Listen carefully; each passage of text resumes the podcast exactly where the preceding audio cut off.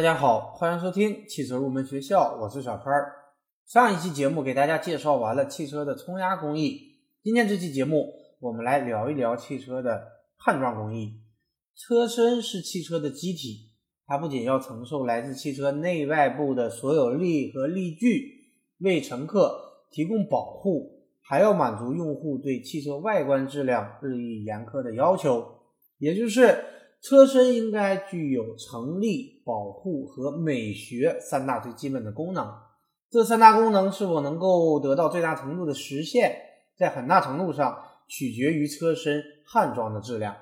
就像业内常说的，车身焊装工艺水平直接关系着汽车产品的外观质量和使用性能。轿车的车身是各类汽车车身中结构最复杂、焊点和采用的焊接方式最多。对焊接质量要求最高的，它是汽车焊装工艺中的典型代表。轿车的车身是由薄板冲压成型的板壳构件，通过焊接的工艺方法组合在一起的高强度空间结构。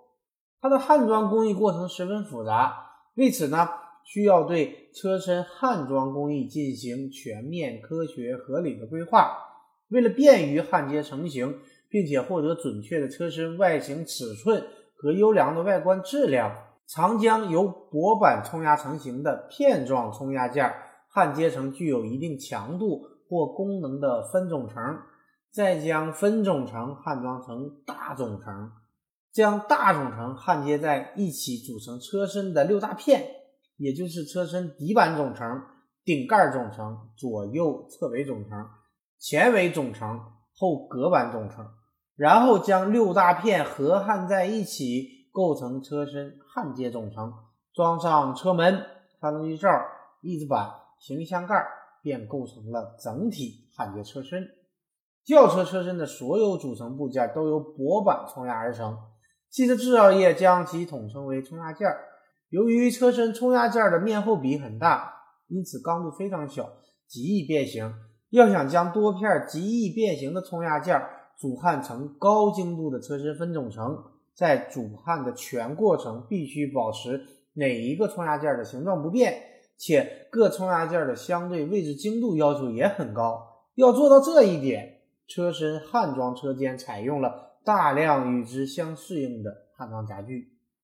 轿车车身最重要的特点是，除极少数部件外，百分之九十以上的车身组件都是采用焊接工艺实现车身的组装，因此。车身焊装工艺的内容多而复杂，为了使车身焊装作业能够有效高序进行，需要合理的规划和布局焊装工艺。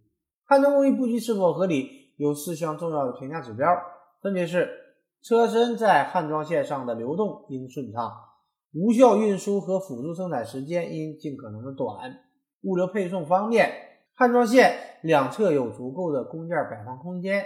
便于产能的扩充和信息的导入。车身焊装工艺是一个广义的概念，它是将冲压成型的车身各组件组装成一个完整白车身的全部工艺过程。焊装工艺过程主要包括焊接、折边、涂胶、合装、返修等等。由于焊接工艺的比重超过百分之九十以上，因此将其统称为焊装。焊接是通过加热或者加压，或者两者并用，添加或者不添加填充材料，使两个分离的工件在其结合表面达到原子间的结合，形成永久性连接的一种工艺方法。车身焊接涉及的焊接工艺方法有十多种。由于电阻点焊、二氧化碳气体保护焊、混合气体保护焊、螺柱焊、激光焊接等焊接方法，它们具有焊接效率高、焊接质量好。易于实现机械化和自动化等优点，因此呢，在车身的焊装工艺当中得到了广泛的使用，特别是激光焊在车身焊接工艺中的应用越来越普遍，且在车身焊接工艺中的比重呈现出增长的势头。究其原因，主要是激光焊接具有焊缝平整、焊接变形小、焊缝质量好、能够焊接不同材料的工件、生产效率高等优点。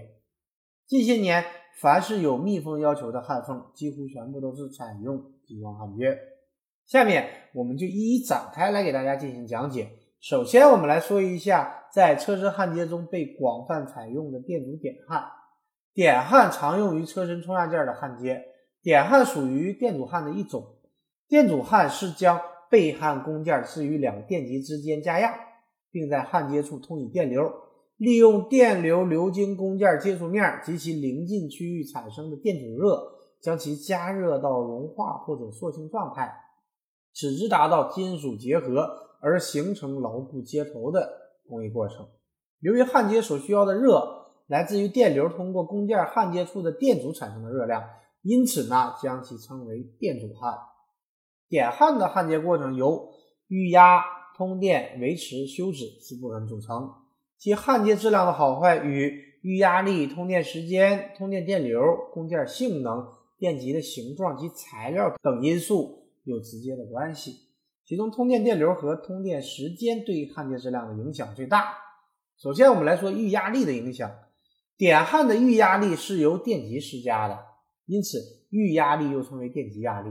适当的电极压力对于保证焊接质量十分有利，因为适当的电极压力可以破坏焊接接头表面的氧化物层，使焊接接头表面保持良好的接触，促进焊接接头的融合。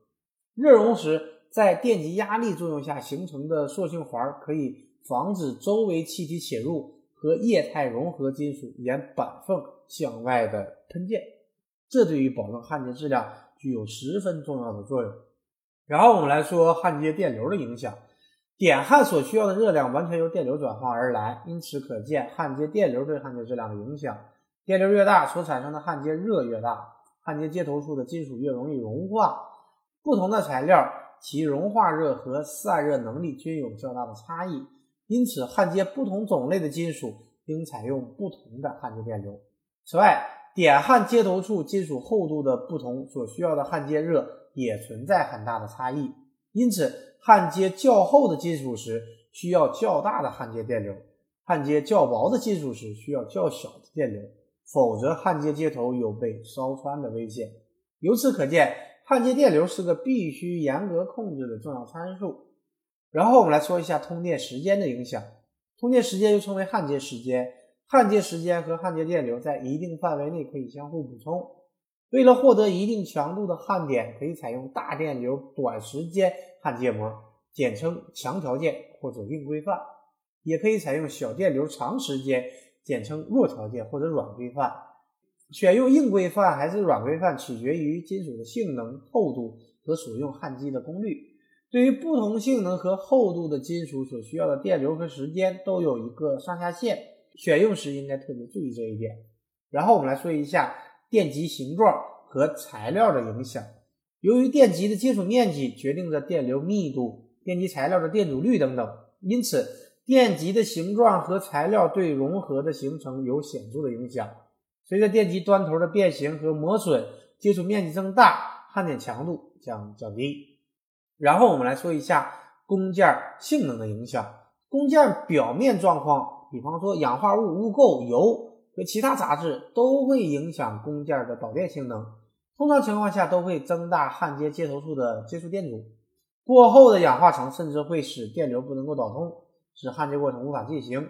氧化物层的存在还会影响各个焊点加热的均匀性，引起焊接质量的不稳定。因此，彻底清洁工件表面是保证获得优质焊接接头的必要条件。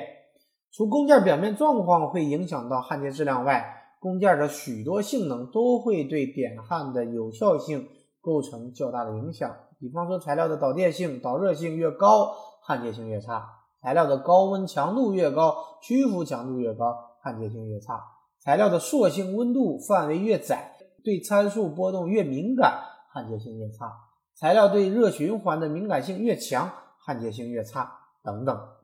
最后，我们来说一下点焊参数的选用。选择点焊参数时，可以采用计算法或者查表法。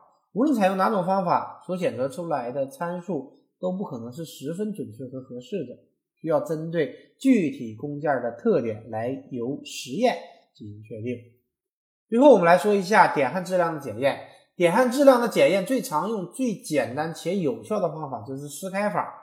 优质焊点的标志是在撕开式样的其中一片上有圆孔，而另一片上有圆的凸台，这也就是我们常常说的撕裂实验。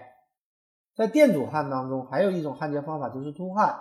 凸焊常用于螺母的焊接，凸焊实际上只是焊接接头的形式和点焊不太一样，其原理和所用的焊接设备与点焊并没有本质上的差异。凸焊特别适用于车身上的螺母焊接，焊接质量的检验主要内容是焊接强度，常用拉力法进行检验，也就是检测焊点的抗拉能力。好的。以上就是本期节目的全部内容。下一期节目我们继续来聊汽车的焊装工艺。感谢大家收听今天的汽车入门学校，我们下期节目再会。